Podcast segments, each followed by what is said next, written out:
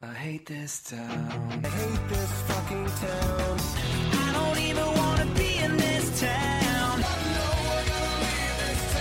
Gonna take this down my door. You know this town must have run its mouth. This fucking town.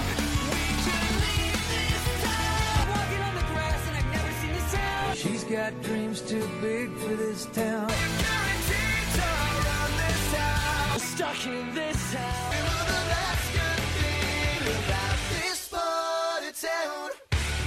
Hello, and welcome to Gotta Get Out of This Town, a 2000 pop punk and emo pop retrospective. I am, as always, Elaine. And I'm Fletcher. Adam? Adam? We, lost Adam. Adam is not here today. This is too much peak boomer for someone so young. So, are we talking about a record today? I'm not. I think in the middle of this podcast, I forgot that I was hosting a podcast, and I went like, hmm, silence. Like silence. I also like silence after listening to The Offspring's Conspiracy of One. I tried to listen to this record two times, and I didn't make it. This is a first for this podcast. I could listen to the Mitch Allen Experience two times. I could listen to Fenix TX two times. Couldn't make it with this one. I don't think this is as bad as those records. I think this is more mediocre, but it is so mediocre that it's really difficult to focus while listening to this. So, this gets into a little bit about how this is the start of a very bad downslide for the offspring. And this record was a success at the time, but everything from here is diminishing returns to the point that they are now eight years without an album and in the middle of a lawsuit and have no label right now as we record this. Yeah, as someone who knows what The Offspring, like I've listened to all, pretty much all of the records that The Offspring did, it this is really bad, and it's all downhill from here. It gets worse. Do you have any experience with The Offspring before this? So the Offspring are in that tier of band like Orgy, where they have a couple of good singles, and I would never buy an album by them. So pretty fly for a white guy. All right, there's something there, and I think I have some fondness towards it because of Weird Al. Gone Away is actually a pretty good maudlin song, and I think that's probably where they peak for me. And I will never not associate Crazy Taxi with yeah, yeah, yeah, yeah, yeah. So they got that going for them. I am also like sort of like The Offspring. I really liked Americana. I fairly liked the album before Americana. Ixnay on the Hombre. That that one is also a pretty good record. I those were one of the bands when I was like into pop punk bands as a kid that was like, yay, The Offspring, that to Americana. And you sort of don't listen to the stuff that they put out after Americana because we'll see why. We'll see why from this record. Oh yeah, we're gonna have to cover Splinter along the way, and that'll be a pain. Yeah, Splinter is the next I want to say. Yes. Yeah, that one is peak terrible offspring. Lay awake.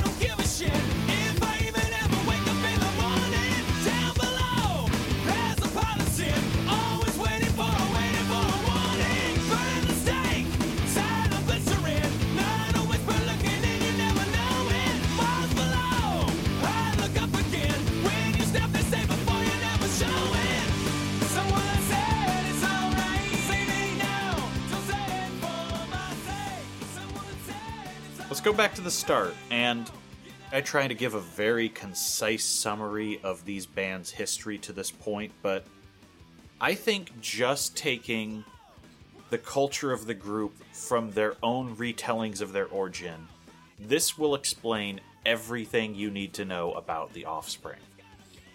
Brian Dexter Holland and Greg Kriesel met in 1983 in Cypress, California, and farted around in a garage together with instruments for a while.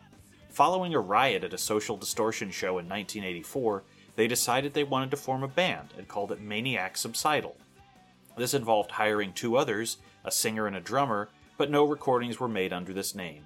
Instead, the singer was forced out, and here's a side note from me I could not find out why, but every story says that the singer was kicked out as opposed to the other guy leaving. And so they hired James Lilja of Clowns of Death, which, if you don't know, was apparently a pre Oingo Boingo name for Oingo Boingo. And school janitor Kevin Noodles Wasserman. Wasserman was hired because, being older than the others, he could purchase everyone beer.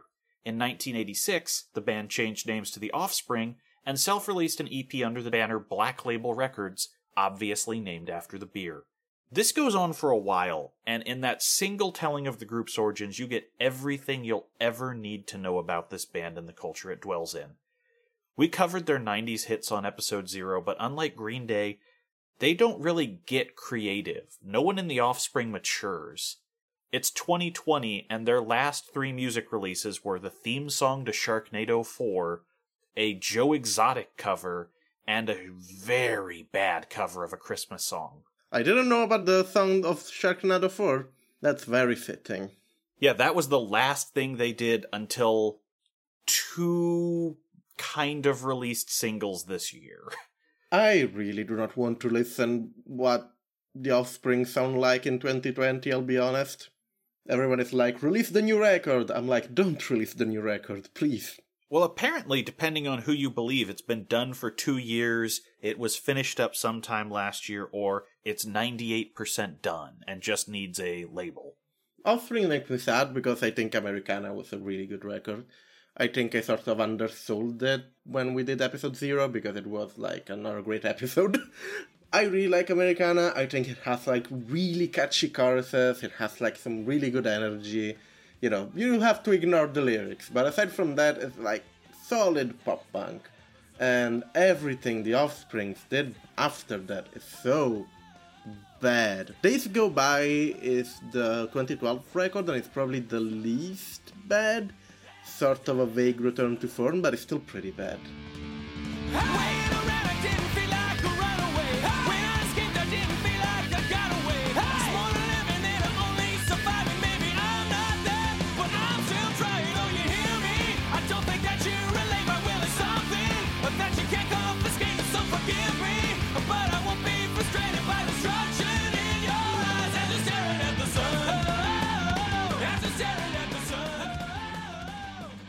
There were three videos on this album. The one of most interest is Original Prankster, the lead single, and there's a bit of a story around this song.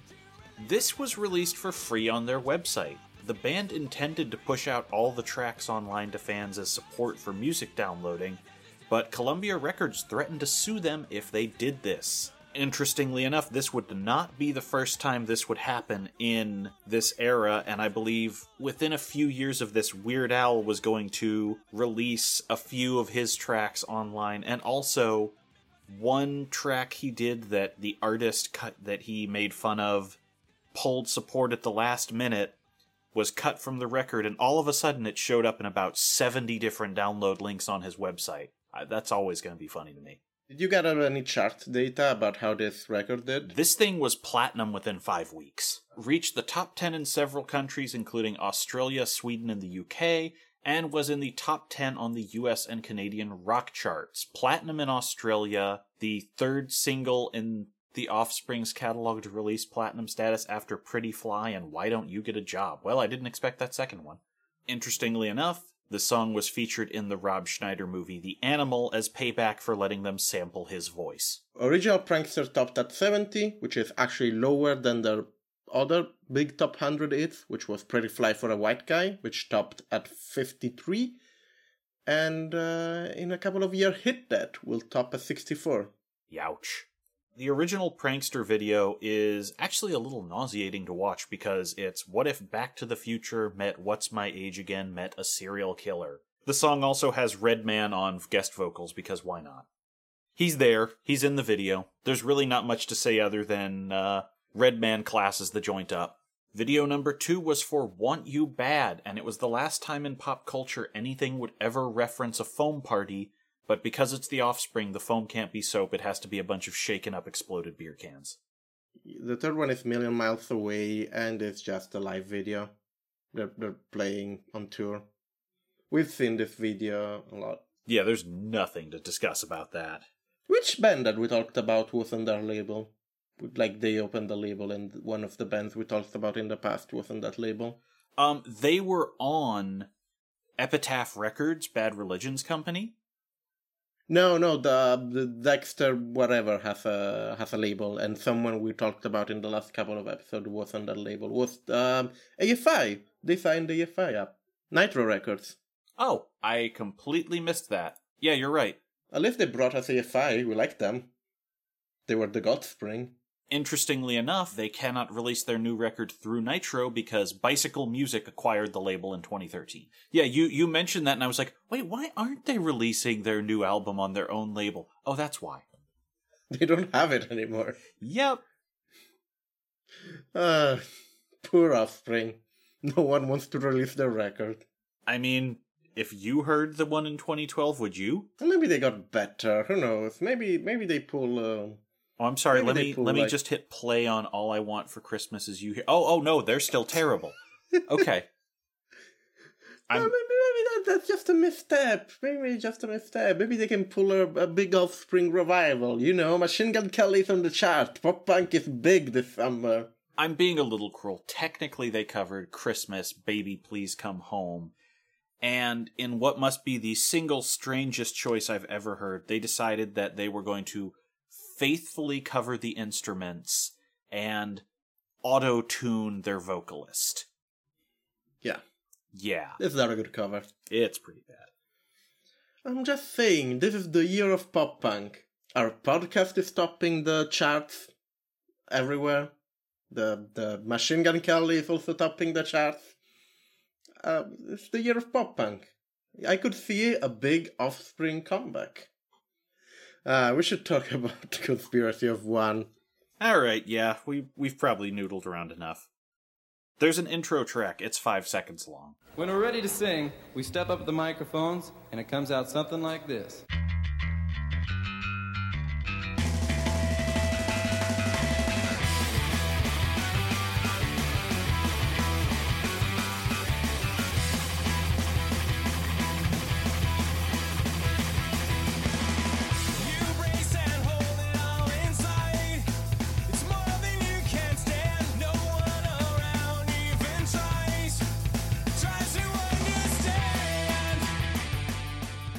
Intro seems like a flogging Molly warm up, and then they start singing.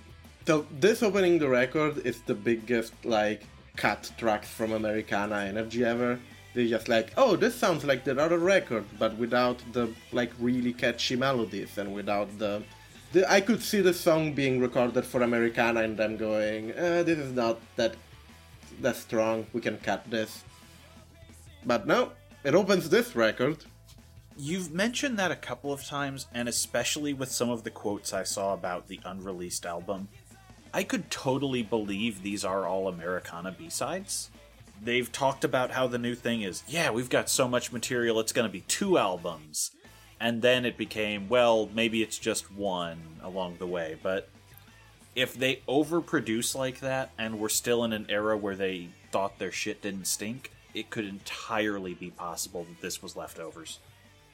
This is weak. The, the this first song is very weak. It's a go go fight fight fight offspring fight track that has a decent energy. Again, they are a decent musician. They have like a good good drive on some of the tracks, but it just doesn't land in terms of melody, in terms of be having anything that can hook you into this track, and and yeah, and there's not much else to grip on they they have good energy, but they have not like the you know smashing total complete energy of a real punk band. They're still like pop punk at their core.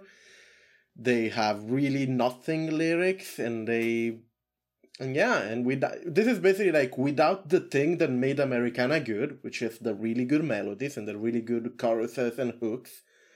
You take that out away, and what you're left with is sort of like this really mediocre song, which is not terrible. A lot of the songs on this record are not terrible. They're just very, very nothing. Very unmemorable. Yeah, this is the album where they tapped longtime Pearl Jam producer Brendan O'Brien to work with them, and he brings some weird energy in parts. This sounds like, okay, this is the old offspring.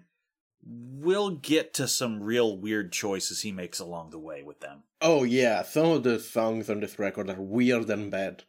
I think it's about like a 50-50 balance between things that are just boring and things that are like, why did you did this? Why would you ever do this? Yeah, it was a real easy pick for me on what two of my top three were because they were just like, this sounds coherent. And then some of the other stuff is like, oh, you're all fighting for last place. yeah. But unless you've got more, I think we need to take on what their singles sounded like. Until the break of time. Life, life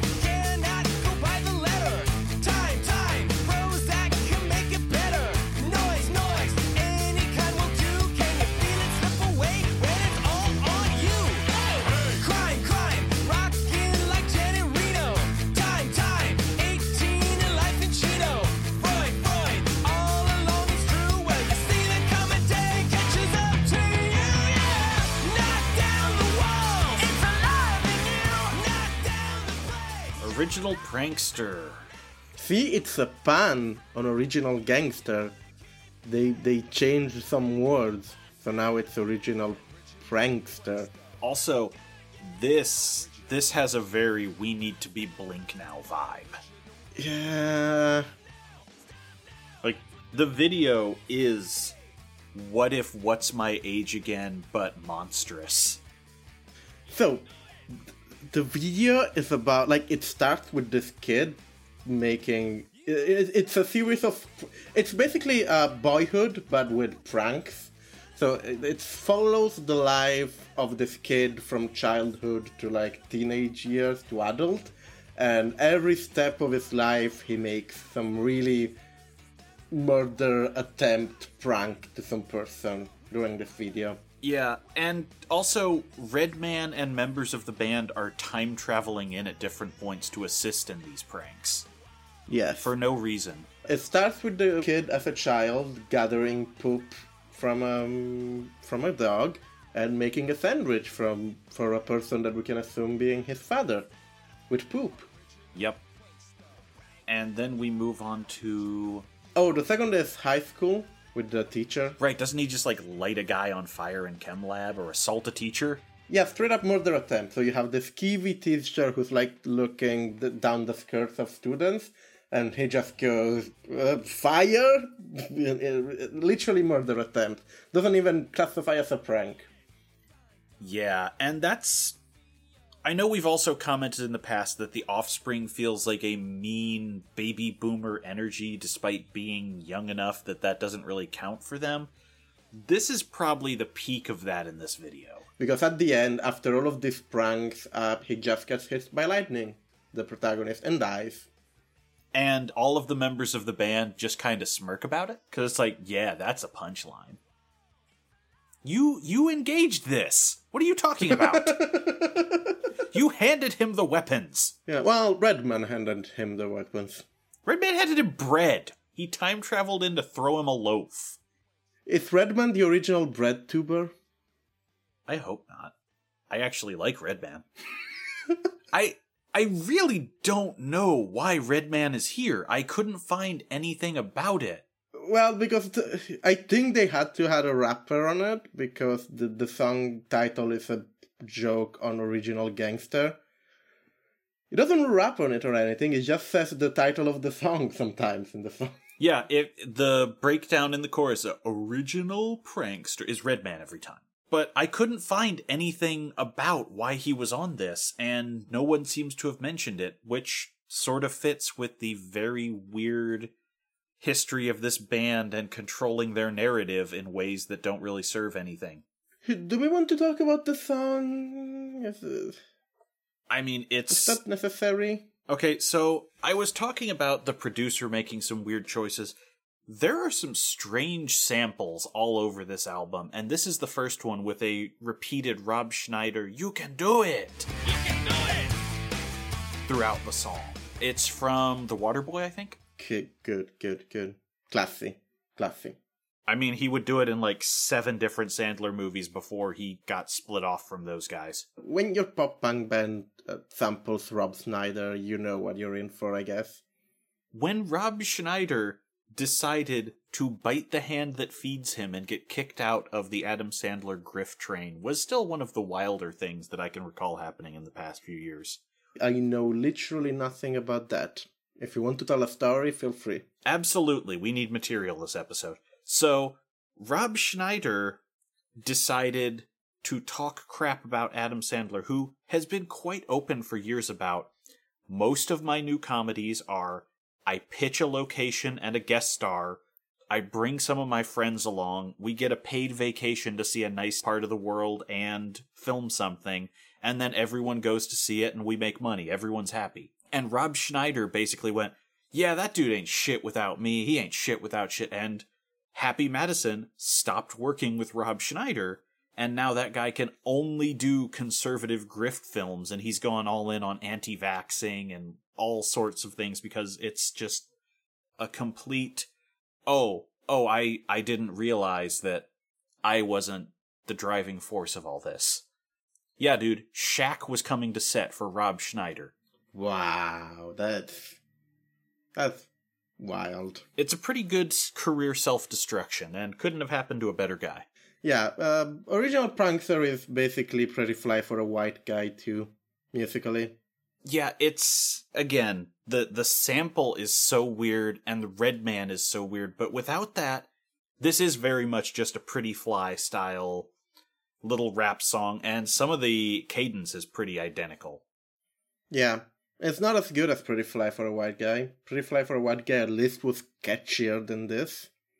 yes probably because it wasn't broken up by samples and redman you have to remember that this was such a 2000s track because where else are you going to hear lyrics like crime crime rockin' like janet reno I don't know what Janet Reno is.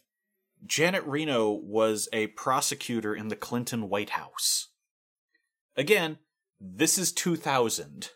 Also, you did ask about the very odd censorship on the bridge in the video because there was only a censored version made. Dime was censored due to dime bags. Nine was censored due to nine millimeters. Oh, Yeah, so it's guns and weed. but that sounds like a very overzealous censorship, if I'll be honest. Uh, it is, but this was also the 2000s, and radio edits for things had to be very careful about the drugs and anything that might be in the hip hop. It also sounds really weird because there's just like a whole bit of the song, the bridge specifically, that's just like almost completely like censored, and it just sounds weird. Yeah. It's it's strange. But that was very much the 2000s. Uh things lightened up, but there was a large outcry about ah yes, we who are doing hip hop cannot say words because they might be implications and everyone leans way too hard on being overzealous and meanwhile you've got plenty of white acts who are doing similar this if you had to ask me i would say this probably got hit because redman was on the track Huh. Yeah.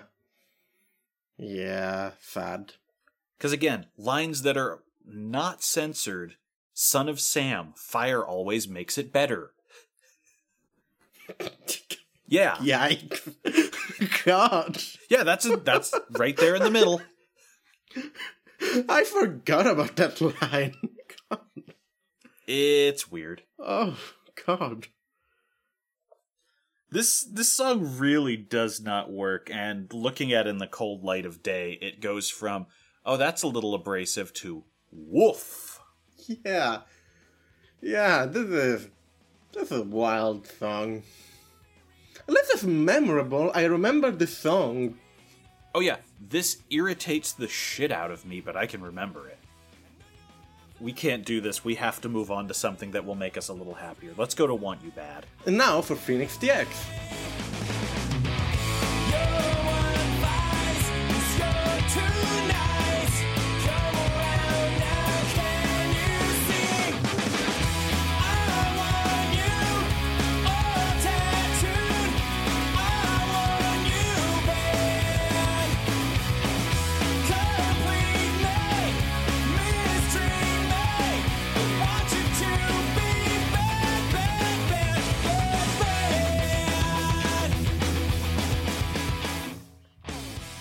Like this is the one that sounds the most generic of the record. This doesn't even sound like Offspring. This is just like airier and poppier, and I don't hate this song. Yeah, this is easily one of my three favorites just because it's not leaning into offensive, it's got a different sound, and it's got a pretty catchy hook. Yeah, this is sort of like, you know, not as good hit or miss from New Found Glory. Yeah, it's basically just, yo, I I would like a dominatrix girl. Oh yeah, it is also about BDSM. I forgot about that. Yeah, the whole chorus is pretty, you know, I want you all tattooed, I want you bad, complete me, mistreat you, want you to be bad, and he repeats it a bunch. Yeah. Easily, I know we occasionally comment on weird G rated ways to talk about sex. I definitely think get out of clothes time is one of those. That's how I go to bed. I don't know. Yeah. also, like if you make chlorina gas by accident, take out your clothes because they might be, you know, impregnated with the gas. I had to do that when I was covered in Raid one time. Uh, it was actually poisoning me through my skin. I didn't realize. Yeah, there are lo- lots of things can be dangerous if they stick on clothes. So maybe this is a video about, you know, safety around hazardous materials. But uh, the video again, it's it's basically just a bunch of beer cans get shaken up, and then it turns into a foam party while the band plays. Yeah, also there's like a guy who's trying to get out with lots of ladies in the videos and just gets slapped a bunch. Well, yeah, that's every Offspring video. The Offspring are a band where there must be a protagonist in every video getting cucked. Going back to Pretty Fly for a White Guy. And it continues next album on Hit That. Yep. Anyhow, this song is fine. Yeah, this is pretty good. It sounds very different from the rest of the album. Again, this is sort of that more that newfound glory, Fenix TX, Blink 182 sound. It's a bit like uh, chirpier. It's like has this more you know catchy, upbeat sound, and this is pretty okay. I don't hate this song. If the Offspring were a band who could evolve past 80s sex comedy material, this would be a cool step on a road to seeing what they might do, but they, they don't. No, they don't, because the next song is Millions Miles Away.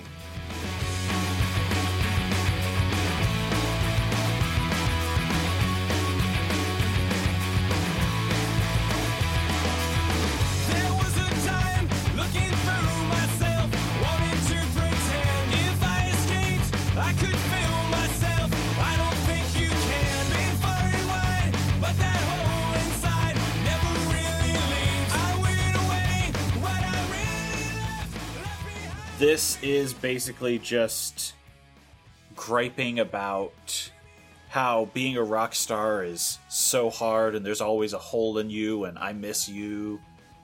And for what it's worth, I think this is a good song. It's got a good energy, a good speed. The chorus is incredibly simple, but musically, this is probably one of my favorite tracks here. Okay, I, I found it fairly forgettable, but I'm glad you enjoyed it. The only thing I remember about this song is the fake ass Master of Puppet intro.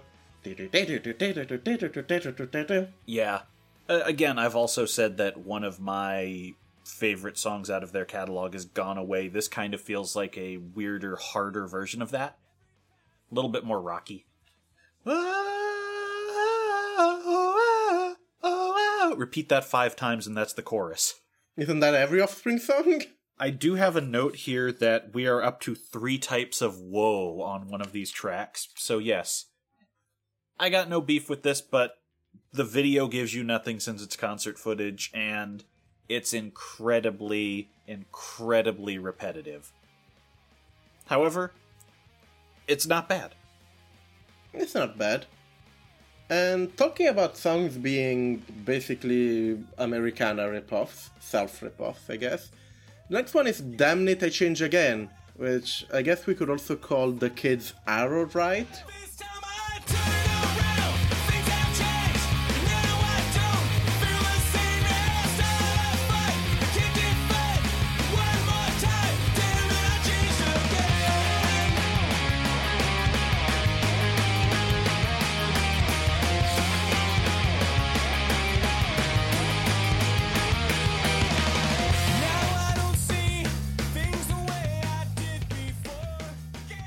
Funny you wrote that because my first note on this is simply not about diapers somehow after the past few songs. This is the part where we are up to the third type of woe he delivers on the album. And they try to do something different with the guitar on this song, probably because of the name. It has an incredibly teenage punk band energy, and not in a good way. Yeah, it has sort of like that uh, alt rock, alt metal guitar riff at the beginning, which reminds me of The Kids Aren't Alright. This is where I think both of us start running out of ways to describe a lot of very samey tracks. Like, the most we can talk about is, uh, sounds like the guitarist is doing something different this time. Yeah, I mean, it does do something different with the guitar, and I would have probably enjoyed this better if I didn't know that the kids aren't alright exist, which does the exact different thing with the guitar. It, yeah, it's, I, I think this is just like it, it's not a terrible song, but it's overshadowed by the fact that this sounds literally like we're trying to make the kids aren't alright again, musically at least. And interestingly enough, the next track is the one that one of the members of the band is quoted as saying is in that vein.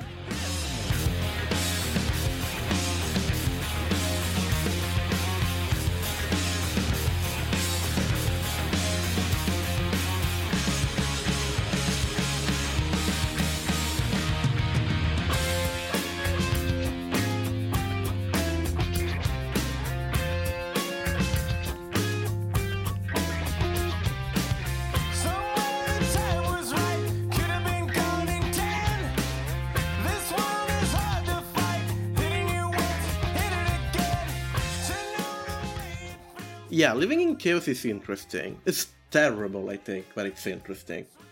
It starts with a very hard rock riff, which I don't hate. Actually, at the beginning of the track, I was like, oh, this sounds interesting, this sounds different. I could get into this. And then the, it goes into like a weird, wibbly riff that goes through the whole of the song, that it's very high pitch and very annoying to the ear. And it becomes a Kid Rock song. This is Offspring being Kid Rock, and I actually really hate this song. Yeah, I I think this is an easy contender for worst or second worst on the album depending on my mood. I described it as this feels like a bad nu metal track with the half rapping. Noodles, the guitarist, explained it this way, saying that this is our biggest departure for this record. I can't think of an Offspring song that sets a precedent for it, except it's got that Middle Eastern kind of feel to it. We wanted to come up with a song that just had the crowd jumping up and down, and this is our attempt to come up with something that'll do it. Most of our stuff is too fast to get them to jump up and down together.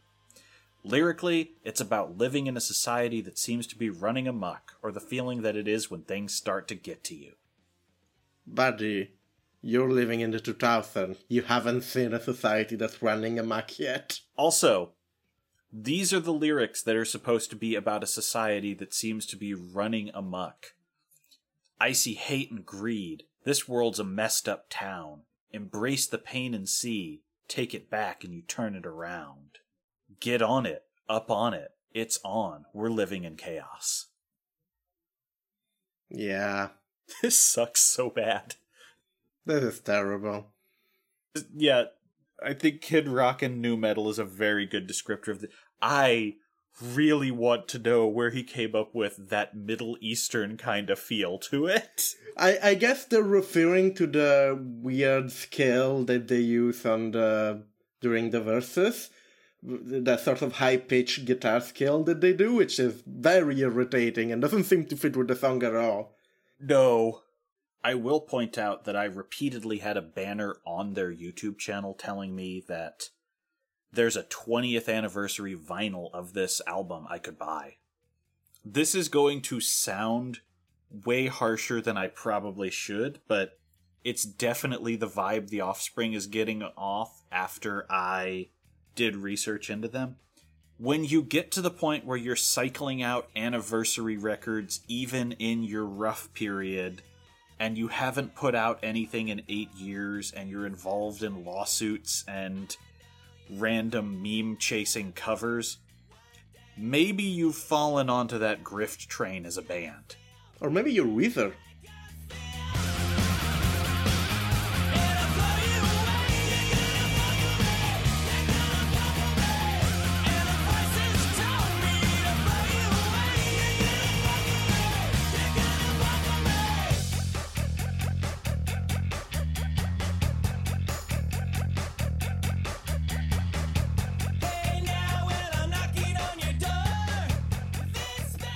Special Delivery. This is a weird song for a lot of reasons, but it's a very It's a song about a stalker. yeah, it's it's a very stalker incel vibes thing, but the voice is I kind of think they're leaning into it because Dexter's going all whiny nerd, Oh, definitely. and I mean, this is like the worst version of uh, Nothing Painted Blue House Guest. but then there's the part where, for some reason, the samples come back, and it's just the ooga shaka ooga shaka from Hooked on a Feeling. Yes, I don't know why that is. I. yeah. What? it's incredibly surreal because just halfway through this story song they're doing, you just start hearing the background ooga shaka, ooga shaka, and it's only the ooga shaka. And then yeah, this we're not kidding when we say this is very stalker vibes because That- this is- It's a story song. I, I don't. You you know, this is not stalker in that it's trying to be sweet and it comes off as stalkerish, like other song that we did in this podcast.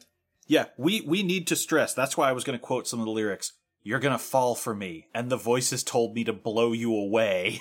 it's like, oh, okay, wow. like I like yeah, it's it's it's, a fun attempt at that. It's just sort of like hindered by the fact that a lot of band already did this kind of song, and there are a lot of better version of this.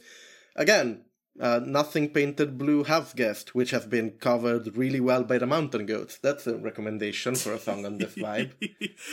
what? Uh, just doing the bingo. All right, here's the mountain goats this week. I haven't referenced to Keigo yet. This record doesn't deserve an a Keigo reference.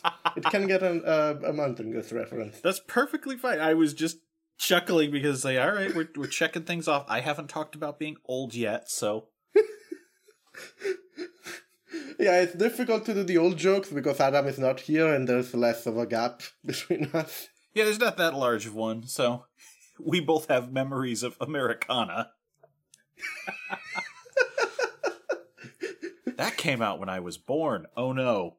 Anyway, yeah, this, you know, it's this one is so weird I can't put it in the bottom because it's at It's least at least distinct. Yeah, it's oh, it's definitely distinct. It sort of it sounds more alt rockish. It sort of sounds like a Velvet Revolver song, which is not necessarily a good thing, but it is a thing. So, uh, let me double check, but you might be onto something there because I think the producer did do Velvet Revolver. Uh, yep. This is the guy who did the Velvet Revolver albums.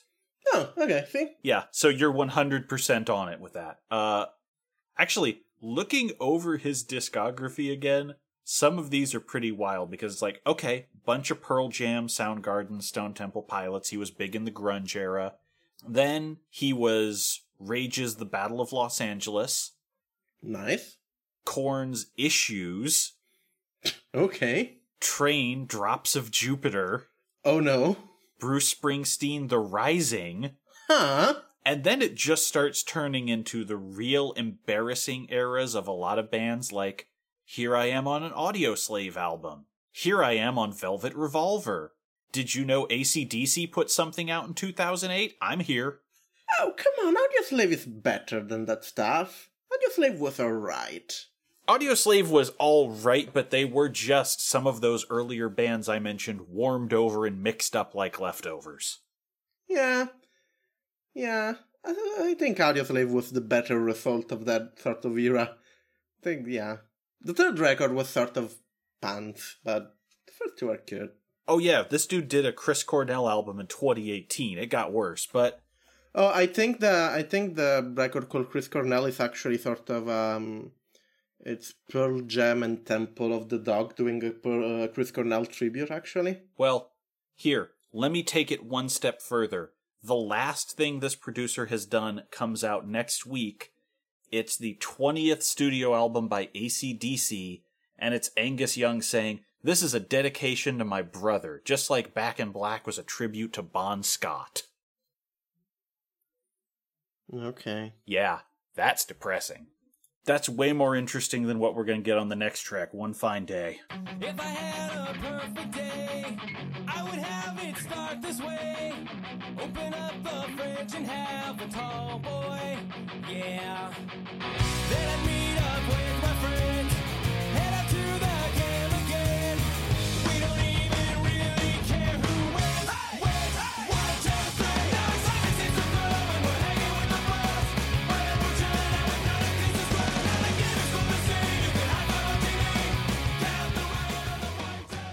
One Fine Day. It's different. Okay, It's fun. It's the one track on this record that I would describe as fun. so I wrote this as this is the boomer anthem. Yeah, it is, but I don't know. It's not. A lot, a lot of Offspring's lyrics are very mean. This one is just like, oh, I want to drink a beer and watch a sports game. And you know what?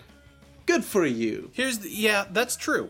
Nothing is really terrible in this. It's just the vibe I get is it, well, here's the bridge. I believe it's my God given right to destroy everything in my sight, because it never gets dull, it never gets old. The only thing it gets is more bold. Drinking, fighting, going to the game. In our world, it's a way to stay sane. If you're asking me to have it my way, I'd say that's one fine day. Has this very upbeat, like, mood to it. Has a really terrible bridge where they half rap.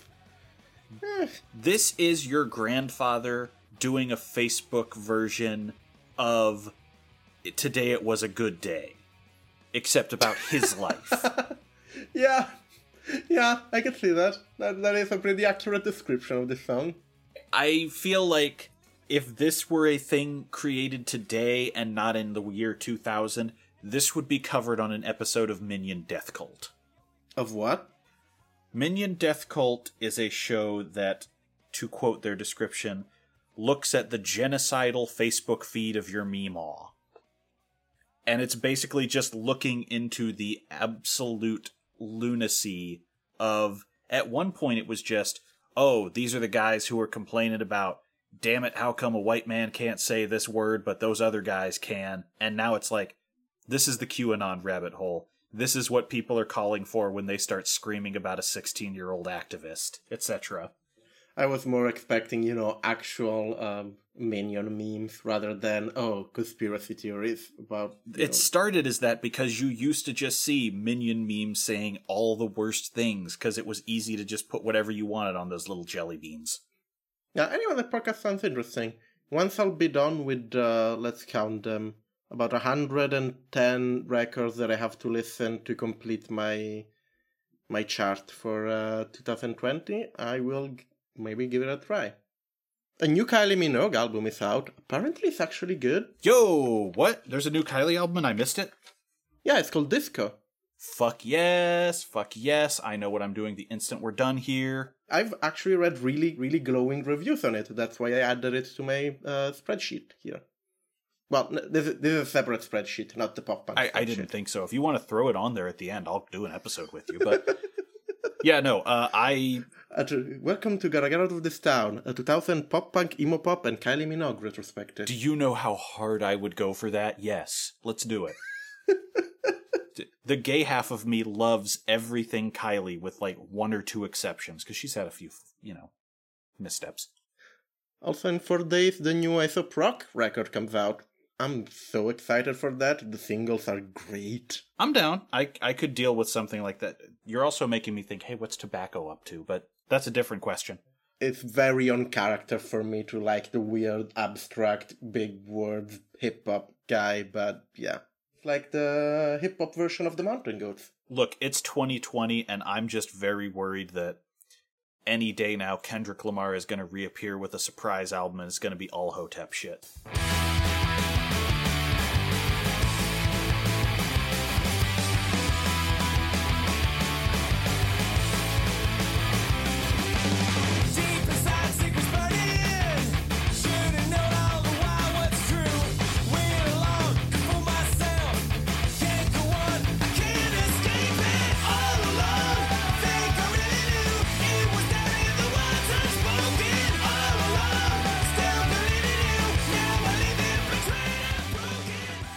My one note for all along is offspring.mp3.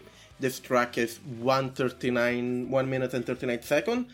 Because I, the first time I listened to this, well, the only time I listened to this, it was in alphabetical order. This was the first song, and I was like, oh, this, I guess it's an okay intro. Yeah, this would be a good intro. Yeah, this is not a terrible intro. It's just like, oh, let's get you into the mood for some offspring. I get it. Thrown like this in the middle of the record, this is just nothing. The back few tracks on this get shorter and shorter. Yeah. I mean, a lot of this, well, if we ignore Denial Revisited, which is nearly five minutes. Yeah, that's true. That's the longest song, but it feels like it got that way because it sucked off length from everything else. Yeah. Yeah, most of the tracks on this are very short and it sort of like makes sense. I don't know. Yeah, I think everything but Denial is under four minutes, isn't it? Yeah. This is not punk punk levels where like you you're lucky if you get to three minutes, but it's for pop song they're pretty short. None of these tracks really drags aside from the Denial Revisited, which is the next track. Yeah, we'll get there. But most most of the songs are like, you know, either mediocre or bad, but they go in and out pretty quickly. And the next track is the Denial Revisited. All, all I will say about All Along is this guitar work is such basic bitch play faster chords. Yeah, it's so likable. I, I don't think this is it is way far from the worst song on the record. It's just sort of there. Doesn't have enough time to like develop anything really. All Along is a song about I'm being cheated on, eventually this will fall apart because of that. Denial Revisited is that same thing, except the guy is trying to cling to it.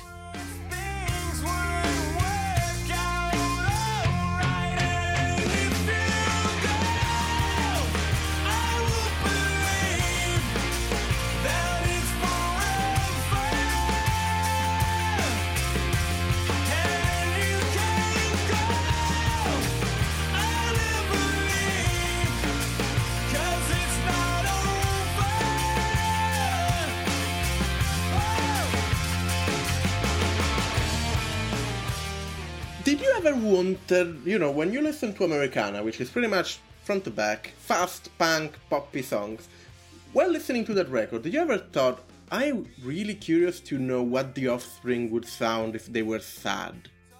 So, Me neither. I think a more interesting version of that is the next track, but we'll get there.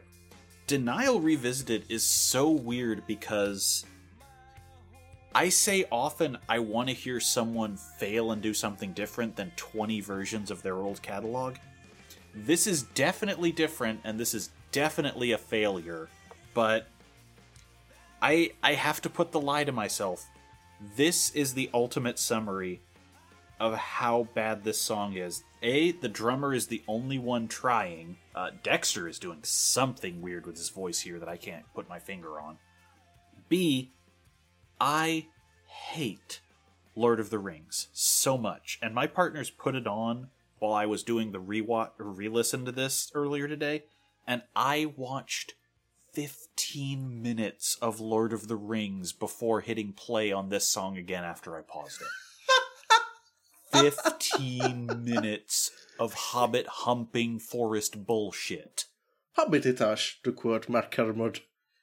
Ah, I cannot stand those films, and yet I was entirely willing to watch Christopher Lee given I'm having a stroke face as a wizard instead of listen to Denial Revisited. It's such a dreadful song. It's near five minutes of the offspring being sad. It's like, I don't know, it sounds like a mix between the Aerosmith and the offspring. I hate it. It's just so slow and drains the whole record of energy and does nothing interesting. Aerosmith is a great description of this. Yeah. Are those guys still alive? Oh, okay, so Aerosmith might actually be breaking up, huh?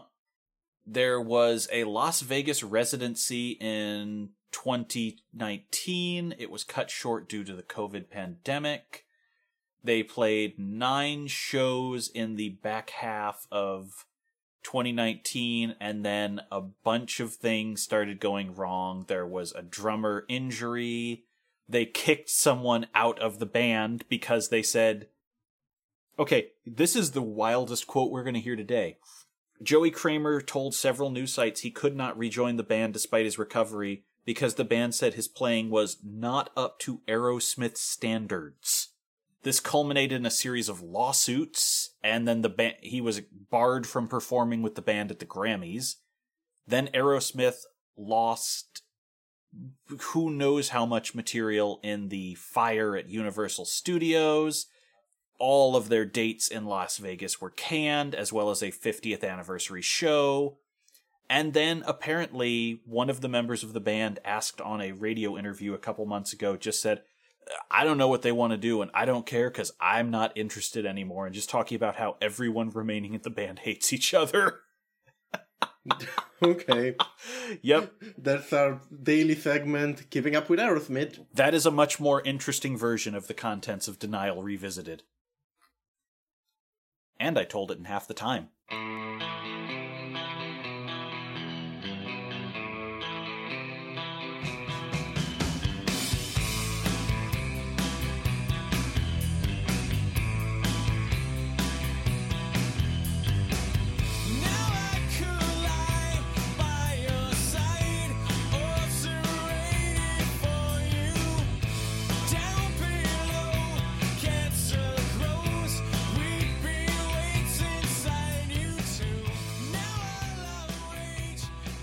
Vultures is what if we did a bad Cure B side at the start, and somewhere in the middle, and I tried to find this twice, it becomes a bad Bad Religion B side instead. And I think it's just down to the guitarist playing from surf rock into slow rock. I've joked before about how sometimes it feels like there's a story arc going through multiple songs. The last quarter of this album is just what about a long, slow breakup, but without the talent of disintegration? Or Vulnicura. I did actually almost make a note about is not Bjork, this song sucks. But I thought that might have been a little too obscure. Which, to be fair, it's a, it's a comment that can be made to most songs. Ever. Yeah, there are bands I like that I could say this isn't Bjork, fuck you. And speaking of Army of One, let's talk about the title track Conspiracy of One.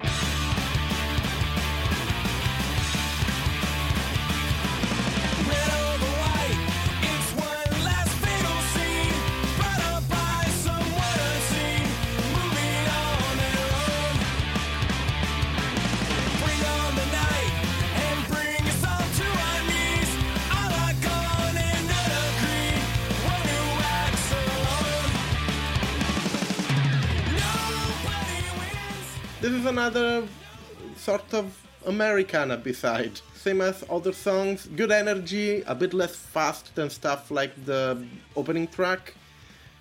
Really repetitive and really short. It almost feels like a demo. Like it doesn't feel like a complete song. So it's interesting that you say this has the real Americana energy.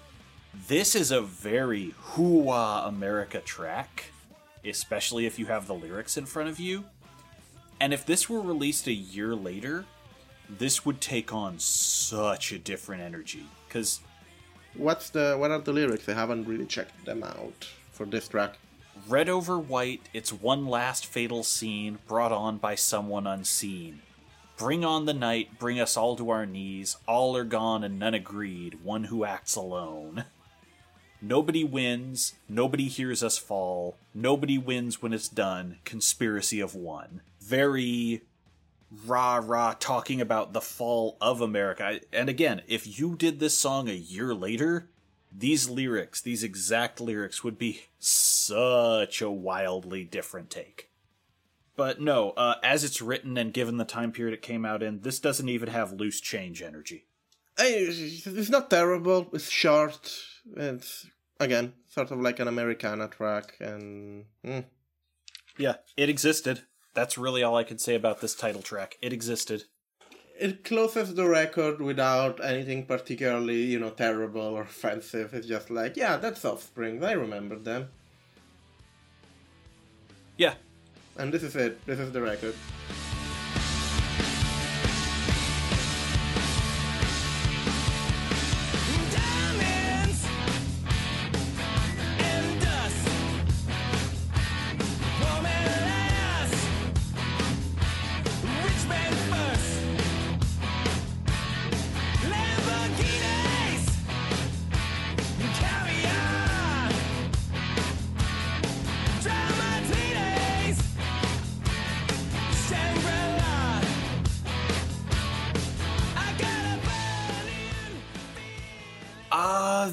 Is definitely the most I've said this sucks man listening to one of these in a while. Hmm. I look. This is. It's one of the hardest records for me to get through so far. Probably the hardest. I don't think it's the worst. I think when it's not doing some really weird shit, this is fine. This is mediocre. This is again. It sounds like cat tracks from Americana. It doesn't have the catchiness. It doesn't have the like smashing like pop energy of that record. It has a really really energy draining track in Denial Revisited. It has way too much like weird crossover tracks. I guess that's how we can call them. But the tracks that sound like Americana are fine. They're not great, they're not good, but they are fine. I don't like this record. I think you know, we recorded only an hour and 22, which will be a lot shorter for this record. This is sort of the energy that this record gives. It's like there's not enough there to really sink my teeth in. It, it's mediocre. I don't I don't like it. There's too much misses and almost zero like really good things in it. So Yeah, mediocre is a good way to sum this up, and this is the last time The Offspring would receive unanimous critical praise. listen to Americana if you like the Offspring. That record is good.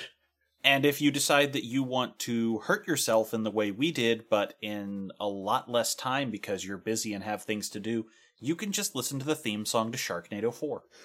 Uh, but Fletch, what happened to the Offsprings in the aftermath of this record?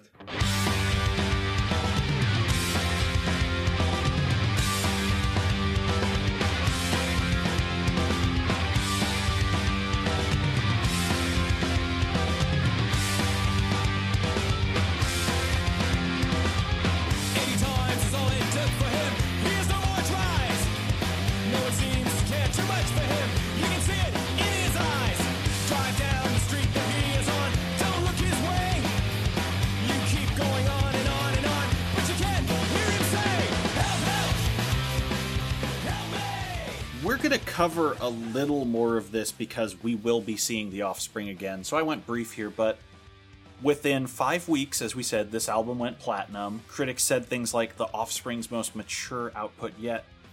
And the period leading up to their next album is a bit crazy because they will put out a single for the surprisingly hit film Orange County. That's one that came out of the 2000s that I don't hear discussed anymore, and I'm kind of surprised by. It is Jack Black and Colin Hanks, and it's. I remember it being a pretty fun comedy where it's just a slobs and snobs kind of thing, except Colin Hanks is a a student trying to get into a good college in Orange County, California, UCOC, I believe. And Jack Black is his slacker brother who still lives at home, who's trying to help him along the way because they forgot to mail the application. So they have to road trip there to get it in, and they have wacky hijinks. But it had a very 2000s pop punk energetic soundtrack, including again original tracks from multiple bands, because it was an MTV film. I, I would be curious to revisit it. I think the last act of it kind of sucked from memory, but I, I had some fun times with it. But after that, uh, they're going to lose their longtime drummer over events that neither side have ever discussed publicly, or not that I could find. Kidnapped by aliens. Well, no, he starts his own band, which craters within a year. Nice. Yeah. So there's there's a lot of events like that that are going to start happening for the Offspring between each of their upcoming records. Someone is going to leave. Nobody is going to talk about why. There might be a lawsuit, and there's nothing to chew on. Well, we'll we'll figure it out next record and see what what leads us to Sprinter. But luckily, we have a gap between that because next week we're going to talk about American Hi-Fi by American Hi-Fi. But then I turned on the TV, and that's about the time she walked away from me. Nobody likes you when you're 23, and I saw more should act my age. What's my age again? What's my age again? This is the end of season two. Season one is starting next week, right away. Um, there's not much reason to call this season aside from the fact that they're in different years. But yeah, this all of the, we listened to all of the pop punk and emo pop records that charted in the year 2000. What do you think of the 2000? Starting from the Suicide Machine and ending with The Offspring. I'm going to be honest. 2000 had a better hit rate for me than the first few we started with, mostly because of the fact that I didn't have a Fenix TX. Also, I get to talk about Sonic way more. Well, 2000 it is the year of Sonic. We're only six years away from Sonic 06, the objectively better Sonic game. I still stand by that. Do you want to give me your top three or bottom three records of the 2000? Uh, so looking at our list, I would definitely say 2000 top is Mighty Mighty Bosstones, Pay Attention, The Suicide Machines by The Suicide Machines, which is just such a great name. They're a great band. I really hate that specific record, but they're a great band. I like them a lot. And I'm actually going to give this to AFI's The Art of Drowning. Okay, uh, on my end, from the 2000, let's see. I mean, yeah, the top one needs to be the AFI for me. That record is just great. Then we can have the Mighty Mighty Bosstones with Pay Attention and New Found Glory by New Found Glory. Three great records. Yeah, that wasn't bad. That was just a little less my speed. I, I found myself looking at a couple of these and going, mm, okay. This Offspring record really made me wish I was listening to New- Newfound Glory.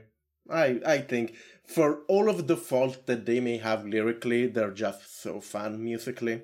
For all of the trash I have talked about them on our last recording, I definitely did come out of this going, you know, I should really give Warning a second shot. yeah, yeah. I'm, I I didn't like Warning, but uh, Green Day tried a thing. The Offspring didn't even try. Green Day is definitely breaking out of their mold. You have to praise Green Day as much as you can here because the next time that we see them is American Idiot. I know. But at least I get to tell the story of cigarettes and Valentine's. yeah, what are your bottom three from the 2000? Easily SR71. Personal reasons, I'm throwing Bad Religion's The New America on there. That is fair. I can't believe how bland an album that is. And uh, Conspiracy of One's definitely bottom. Uh, yeah, definitely bottom. Yeah. Because nothing else was bad enough to remember. Yeah, Now You See Inside is definitely better 71, my bottom one too. I sort of have to throw in the self-titled by the Suicide Machine. I love them. I, I got, really got into them after the record, but I think that record is not very good. And I don't know. I think it's either Conspiracy of One or Horoscope by Eve Six. Conspiracy of One is probably worst. Probably makes it my bottom three. Horoscope would be my number four, but I didn't think it was as bad. horoscope is not my my genre. It's not the thing that I enjoy generally. Conspiracy of One is technically my genre, and I hate it. Yeah. so I guess yeah, I guess we have to give it to Offspring for the bottom one here. also, nothing else has nearly made me vomit like the video for Original Prankster. So, what are your thoughts on the 2000 as a year? We're closing. We're getting to the you know New Year's Eve. We're about to get into 2001, the first year of the new millennium. What what are your thoughts of 2000 as a cultural year here? 2000 is an interesting one to revisit because I remember little bits of this, but nothing like a lot of this was new to me. Um, I know these names, all of them, but I couldn't have told you what was happening with these bands at this time. Like Goldfinger and the Bosstones, I hadn't thought about in that era. And again, I was one of the people who we keep mentioning Blink 182 is still all over the charts at this time a year later. I was still hearing all those damn singles, and we're getting close to when they start warming up the singles for the next album.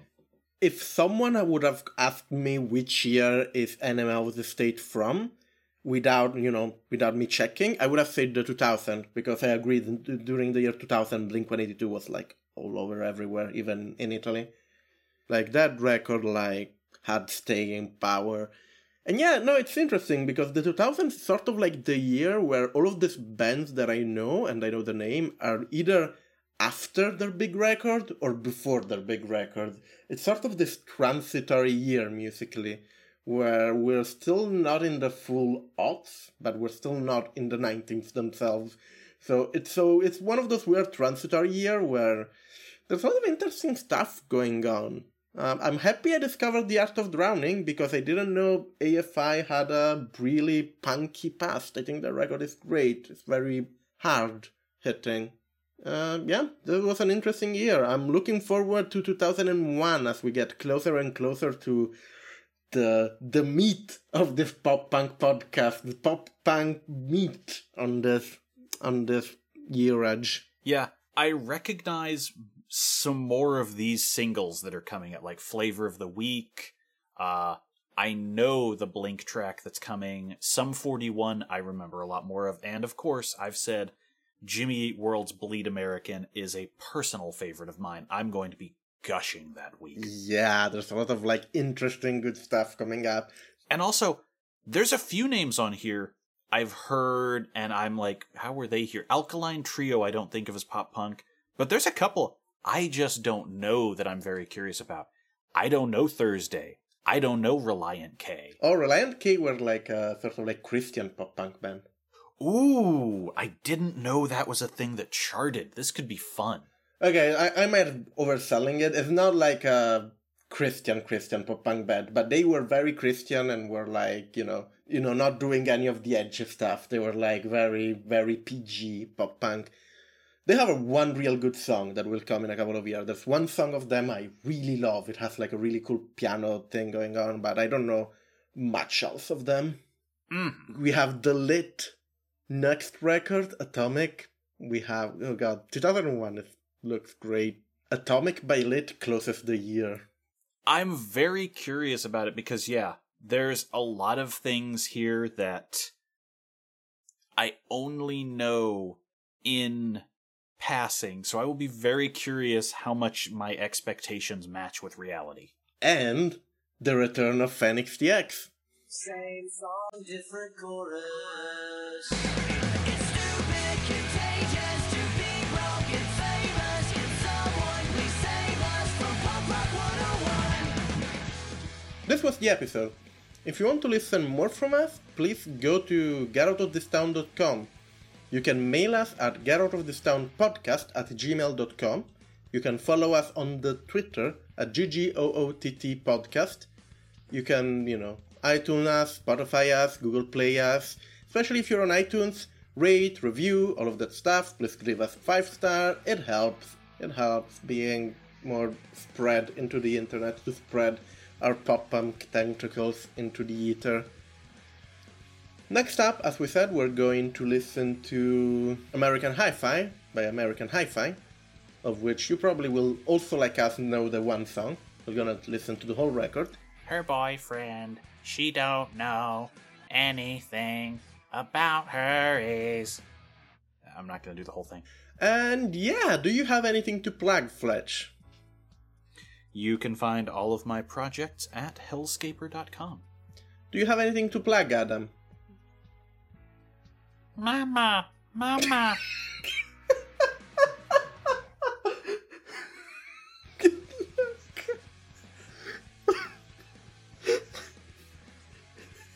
you can as always find me at ACC The Moon on Twitter. If you want to support us, we do not have a Patreon, but we are about to shift in the events of the election from saying that pop punk has been infiltrated by Russia to saying that pop punk has been infiltrated by sickos, which will be about 60% more accurate by volume. Bye! See ya! What's on your mind?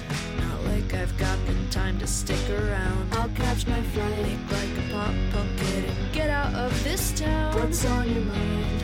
There's no point left to keep your image down. Let's terrify.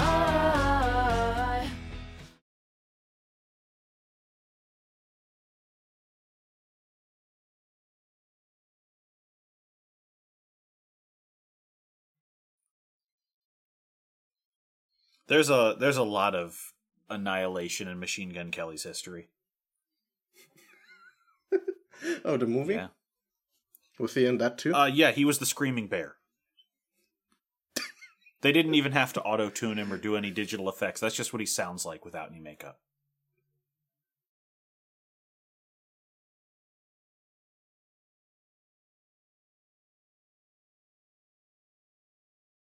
ba ba ba ba ba. Da da da da da da da da da da.